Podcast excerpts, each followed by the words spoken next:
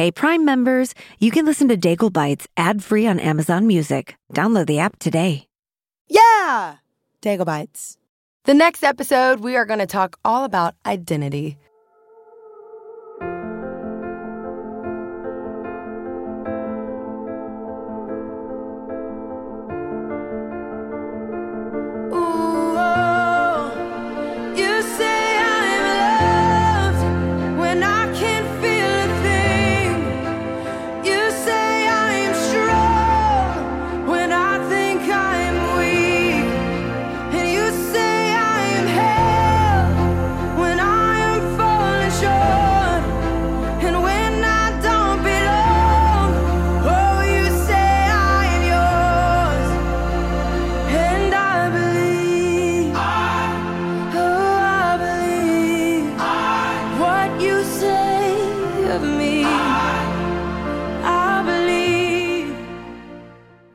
I remember standing in the back of some venue in Knoxville, Tennessee.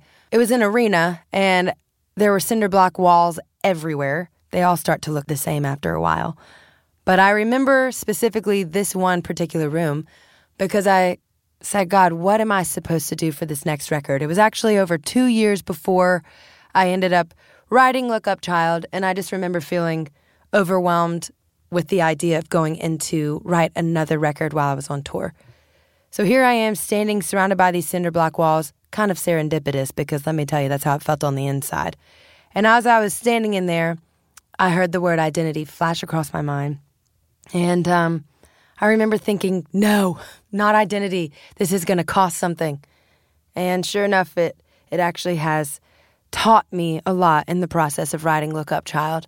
I've been privileged and honored to get to be a part of just, I don't know, uncovering one more little piece of who I'm becoming. And hopefully, all of you have learned a little bit more about yourself in the process of listening to Look Up Child as well. In this episode, as we talk about identity, we're going to get questions from the Q&A. Here we go, let's dive in. From Knoxville, Tennessee, once again, I've gotten this question and I love it. Life comes in seasons. What season are you in right now and why? I'm in a season of learning, that's for sure. There's a million things going by me a million miles an hour. And, you know, I, I talked to someone, I was at the YMCA yesterday, sitting in the sauna, and I hear this guy start talking and he has an accent. And I said, Well, hey, what's your name and where are you from? And he told me he was from the UK. And we start small talking, and I was really amazed at some of the things that he was saying because he was in his 50s and he was really being honest about how his life has taken him down this path of photography, but he wasn't able to build a family and different things like that because of his life going so fast. He would travel around the world. And I said, Oh, this is very familiar. And he said, But you know what happened with me? As I had dreams and visions and goals, but I never saw them to fruition because I was too afraid to fail. And I asked about people who, you know, they've accomplished this and they accomplished that. And how did they arrive at this destination? And it was always because they embraced failure. And they, they saw failure as a, pa- a place to thrive in and run from and en- enjoy. Not run from, like run away, like start there and run, you know? And so I, I started thinking about that a lot. And I realized, man, I'm in a season of learning because right now you, it's a, it's a position to embrace the success and embrace the failure and not see one as good and one as bad, but just see them as friends that hold hands and help each other get to the next phase of life. And so for me, that, yeah, that's what I would say. Uh, a season of learning. While I was in Nashville, Tennessee, I was asked a question that is pretty difficult to answer. When people ask me about fear, typically I say, I'm not afraid. I don't have fear until I start to sit a little bit. And then I can think of one or two. I'm a seven on the Enneagram. So that often makes me run away from things like fear. I enjoy fun. Let's just replace the F word with something different. Not fear, but fun. Anyway, while I was in Nashville, I was asked, What advice do you have on fear and weariness? A lot of times, fear makes you weary, right? So you feel like you're being kept in cinder block walls that just keep pushing in more and more and more and more and more. And when anxiety surmounts, you get exhausted from anxiety. It wears you out. It wears me out. And I've, I've had just, you know, three weeks ago talking about the pressure. It was like three weeks ago, I was on the beach in, here in San Diego, and I was really, really sick. And I flew in um, from San Francisco. We had a show the day before, and then we had a show in San Diego. So I was flying from San Fran to San Diego. Okay. And I remember sitting in a coffee shop, just like going to get food really quick once we landed. And I was with my producer and um, one of my security guys. And as I was talking to them, it was like all the walls started pushing in. And I was holding a menu, and words started like floating off the menu. And it was as if five years of pressure just all hit at one time. Like all of the the intensity had just kind of surmounted in that one moment. And you say that you feel it every day. So my advice to you, because I, I, I feel like I'm starting to experience it a little bit every day. Just a little bit of weight is added. And I have to remember purpose. So for me, that's, that's the first way to break out of it. Like, um, all right, why am I here? What is it that I'm supposed to be doing on this planet? And are, are your fears like, are they around what you're doing? Are they around action? Are they around fear of the unknown? Like what's coming in that I'm unsure of? That was actually why we wrote You Say, was because I was having so much anxiety about what was coming down the pike that I wasn't aware of. So, what I would say is, um, just stay focused on your purpose, knowing that God will call and equip you to everything that is to come.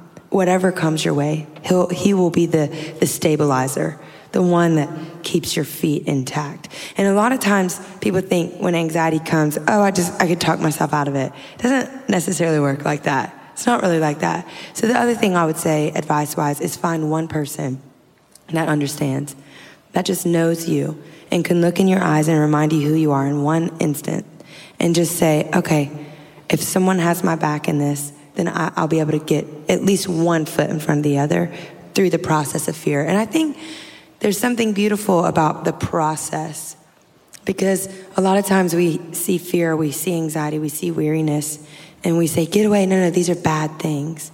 But they're actually great teachers and I've learned to say, all right, this is actually what I'm feeling in this moment. I feel overwhelmed. I feel insecure. I feel like my back is against the wall. Help me to see who you are, God, in this process. And that will innately bring me out of it. Back in Knoxville, I was asked, how do you get through hard times and anxieties that you deal with? So I'm joyful. I'm, I'm, um, vivacious. I'm an extrovert. I'm all these things. I love cliff jumping and I love skydiving. I'm like, bring it on. All the adrenaline. I love it.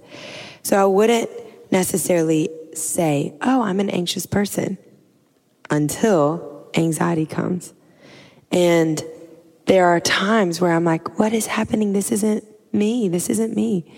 And someone told me a long time ago, they said, perfect love casts out all fear. And I remember listening to that over and over and over again. Perfect love casts out all fear. Well, I know someone who loves me beyond my wildest imagination, beyond my wildest dreams. And he has a love that's so rich for me. He's actually looking out for yesterday, today, and tomorrow. And he can see the things that I can't see. So even now, as an adult, when more anxiety has added to my life. I've never been anxious. I didn't really know about that. But the older I'm getting, the more I'm starting to learn what, what that is and how that has come up in my life. And so because of that, I have to say, okay, God, I want to know what you see for tomorrow. Can you come and give me that peace so that I can rest tonight? Can you show me, all right, I might have fear here, but if I really believe in that perfect love that you have for me, I'm just going to push fear aside and say, that's a lie. You're trying to get in my head. You're trying to get in my heart. It's not going to work. Now, when I push that aside, I say, okay, God, come and show me what your love looks like right here. You're right here in this moment. Last night I was driving down the bus. I don't know what happened. I just started busting out crying out of nowhere. And that this is not my behavior. I'm like, doesn't that does not happen often. But I started I was thinking about that for the season. I was like, season of learning. Because last night, just start crying out of nowhere and I realized what it was. It was anxiety. I was getting anxious because we're about to come off the road and I'm about to have to go into a different pace of life and it's a different change every time we come off the road. And I get anxious about that. I don't like it. I'm like, let's just stay in one season of life and just run and, and enjoy it. Um, and so it might be going to school and maybe facing people that are unkind, that you're unsure of, or maybe it's going home, I mean, going to school and feeling like your family's going to leave or something. I used to have that when I was in the eighth grade. I would get so scared that something was going to happen to my family while I was gone. A lot of those things would come up. And now in my adult life, I can identify that was anxiety back then. That's what that was. But guess what? God saw through every single day. On the other side, it was always available. His love was always available. And he was always looking out for me in places that I couldn't see. And so that's what I focus on. All right, God, your love is better than me trying to control tomorrow or work it out. Your love is better and it, it'll, it'll have my back better than I'll have my own. And so that's kind of what gets me through. So you just keep your head in the game, stay strong, because a lot of times when attacks like that come, even when you're young, it's because you're meant for something great. So just know it's just noise. It's not real. None of it's real. It's just noise. You have to say, be quiet, and then say, all right, God, show me your love. Let's go on an adventure. In New York, I was asked a question that I'm often asked. And I love answering this question because it was a song that I wrote in the process of discovering who I was becoming in the midst of all of the pressures and the demands and the expectations that kind of float around in your mind just when you're someone in the music industry. I like this question. How did you say come about? I finished my very first award show, and it was kind of one of those moments, and everybody could experience this probably in different ways, but where you feel inadequate for what is to come, or you feel maybe not inadequate, but insecure about where your life is going. So for me, it was here I am in this industry. I'm from Louisiana. I'm like a swamp girl. I just, I love being outside and I love the simple things in life. They really, they mean so much to me. But you got all these flashing lights and cameras and I could kind of, it was really early on, but I could kind of start to feel where things were going to go. Um, at the time I was singing, I think in like, you know, 500 people rooms. and I was kind of like, okay, I can just see the ripple effect of this. And I felt like I was stuck in a place where I wasn't sure of what it was going to demand of me or expect of me. Um, and I wasn't sure if I wanted to give up the life that I had once known. But sometimes it feels like you're pushed in the back into something in a way that your feet are trying to catch up. And it was that feeling. It's not always a bad thing. It wasn't a bad thing for me. It was just like the momentum of trying to keep my feet underneath me was a little daunting. And uh, I felt like I had to become a different person to measure up to what the demand was. And that could be anywhere in life for the teenagers in here, that could be in school, or you feel like you got the peer pressure thing going on.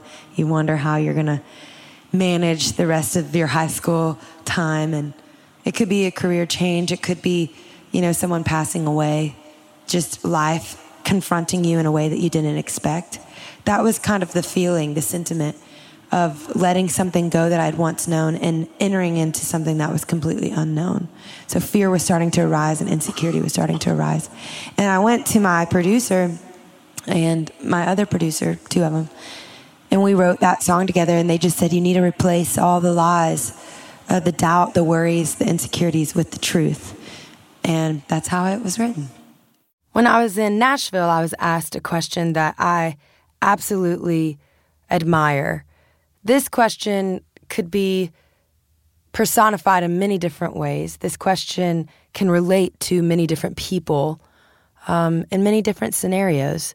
I like questions like that that are available for not just someone on a platform, but available for every person on this planet? Those are the questions that really inspire me. And I love this question, and I hope that this question um, and its answer brings a lot of comfort to you guys. This one is Can you share your thoughts about staying grounded during criticism? I remember feeling like, oh, why don't these people understand me? That's where your heart kind of goes at first. You're like, why, why, why are people choosing to be unkind? Why would they say things that are completely opposite of who I am? Um, and be so forthright in their accusation. And that happens a lot. You know, I've never, the whole cyberbullying thing, that was like brand new to me, but now my heart goes out to those children that are like dealing with that on a day in and day out basis. But all that to say, um, I, I told her, someone told me a couple years ago, they said, true freedom is when you give people the permission to misunderstand you. And that really set, it sets you free because then you don't take on the offense. Because why would I sit here and let people who don't know me from Adam, all they know is the image that has been portrayed or what they want to believe of me. Um, why would I let these people dictate whether or not my truth is, is real? And in taking on offense, you actually create a world of chaos for yourself. And so I had to sit and choose do I allow these people who are maybe unkind to dictate what my actions are going to going to be? No, instead, I'm given this beautiful privilege to love them. It's a privilege to sit and have someone accuse you. It's like Jesus lets you feel just a little bit closer to maybe some of the scorn he's felt just a little bit, just a fraction. But you're able to sympathize with him, and he comes and he shows you pieces of his heart that you might not have otherwise experienced had you not gone through something painful. And so, you know, he was spit on. He had his best friends reject him and deny him, the people he lived years with. And those were his close brothers. I just have people that are in the distance that don't necessarily know me, that I don't necessarily know on a public space, you know, maybe accusing me. But I was able to see a, a side of Jesus that I had never seen before. And I, I considered it a privilege to get to experience that space. And so, because of that, you sit and you reject offense. You say, you know what, I'm not going to let this offend me because that will build a world of chaos for myself. Instead, I'm going to say, oh, oh, you, you need the grace section of God you need to understand this piece of him maybe in a different way. And you just love him. You just love the offender. You love the one who might not know you, the one who might speak against you. And I told him, How do I stay grounded? It's like a horse that's on a race. You know, they put those blinders up because if a horse doesn't have those little shields, they're wandering and they, they're going so much slower. But if you can steady, stay focused on your purpose, if you've been given a purpose, which we all have, maybe we haven't discovered it, but every single person has a purpose here. If you can stay focused, like razor sharp, eyes right on that. My purpose is, my purpose is. So when all of these things that are external on the side come in, you can say, no, I got the blinders. I'm staying focused because that's where I'll run the fastest. That's where I'll run the strongest. And that's where I'll do what I was meant to do on this planet. Back in Raleigh, North Carolina, I was asked, What is the most valuable thing you learned during your teenage years? Let me tell you, my teenage years were so interesting, fun, hard, painful, sorrowful, joyful, all the things. But hopefully, this next answer will give you something to look forward to. So, my teenage years were pretty chaotic. I never went to, I, I went to a, a private Christian school, ninth grade and the beginning of 10th grade year. So I started high school when I was 13, ninth grade. And I remember having so much excitement, so much zeal. I'm a social bug, so I'm like, the more people, the merrier. And all of it came to a screeching halt when I was 15. I was taken out of school and placed on homebound for two, about two years uh, from an autoimmune illness. And I went into incredible solitude, lots of isolation. And I remember feeling so um, alone, super alone. And I was kind of in a, a season where your girlfriends get knives and they stab you in the back. Not fun. That's a joke, kids. That was a joke. Um, but it, it was kind of one of those phases of life where you're like, oh my gosh, why are people so mean? And I remember in that, that season, God really took me on a journey that I, I don't even know how to put into words, but he became my confidant and my friend and the person that I could dream with. And there were, see, there were like moments where I'd be brushing my teeth and in the reflection, I could see stages and different tour buses and different audiences and charts and awards and all these things. And I remember thinking, I'm losing my mind. I'm getting cabin fever. The girl's been locked up a little too long. we need to let her out. And, woo, and all the while I'm sitting here like, what is this? And I started realizing this was God showing me what was to come. So I say all of that story to say what might seem right now as something that's really difficult or maybe a place of incredible pain. That is also a place where you can launch from. It's the place that has gotten me here. It's the, the place that I run back to the second I feel unstable. And it's amazing how you're able to have this opportunity to take what might be the worst of situations and, and actually see God use them for the very, very best. I wouldn't have what I have. I wouldn't be able to sing a song because it was in that phase of life that I started taking voice lessons because my mom didn't, I was battling depression and my mom didn't want me to, you know, do anything. And so she said, let's start, let's start with some voice lessons. You want to do that? That's like not too harmful to your body. And I was like, sounds great. And now I get to do this for the rest of my life. In New York City, I was asked if there is one thing you could say to the youth right now, what would you say? This was one of my favorites. One, see people, period. See people, not through a screen, not through an ideology, not through who you think you should be, but sit back and like let the person next to you mean something to you. The more life you live, the more connections you make. And if you get to the end of your life and you've only made three because you were never real with people and you never gave people the chance to be real to you, it, you've lived a sorrowful life, honestly. It's a, it's a life that was wasted. But if you can look and say, this is the love that I have established in my heart for you and for you and for you and for you and for you. Those are the kind of things that change generations. Those are the kind of legacies that make a mark way greater than a temporal pop culture blip.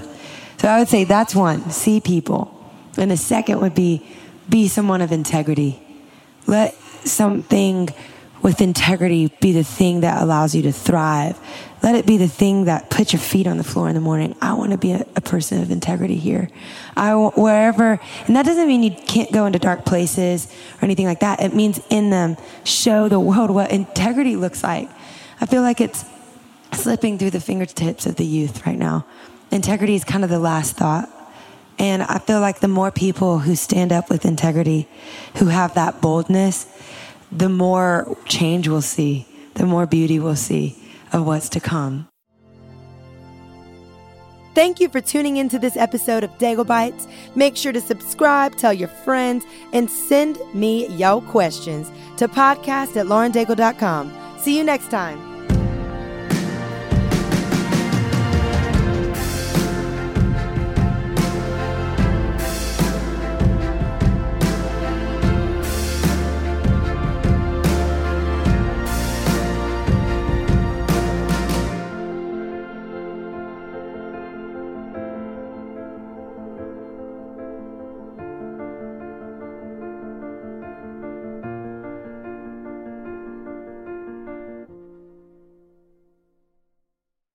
Hey, Prime members, you can listen to Daigle Bites ad free on Amazon Music. Download the Amazon Music app today. Or you can listen ad free with Wondery Plus in Apple Podcasts. Before you go, tell us about yourself by completing a short survey at wondery.com/survey. I have missed these Friday night dinners. Hmm. Hey, welcome Welcome to Harvey Graw. At these family dinners, Delicious, everyone! Dysfunction is served. I can't have you all messing things up for my entire adult life. Oh, I'm sorry. Do we embarrass you? Jump, jump, jump! It's already better than I dared to dream. They're extra Let the wild rumpus start. Woo, woo, woo. and they're embarrassing. We know how hard it is to move on from the first girl that you ever slept with. Not the first girl who I ever slept Yeah, with. yeah, yeah, right. You're a regular lady killer. I thought you said it was going to be boring here tonight. No! I really hoped it would be. But they couldn't love each other more. It's mom and dad being totally normal. Wow. So, dinner next Friday, everyone? Wouldn't miss for the world. Dinner with the Parents, Season 1. Stream free only on Freevee.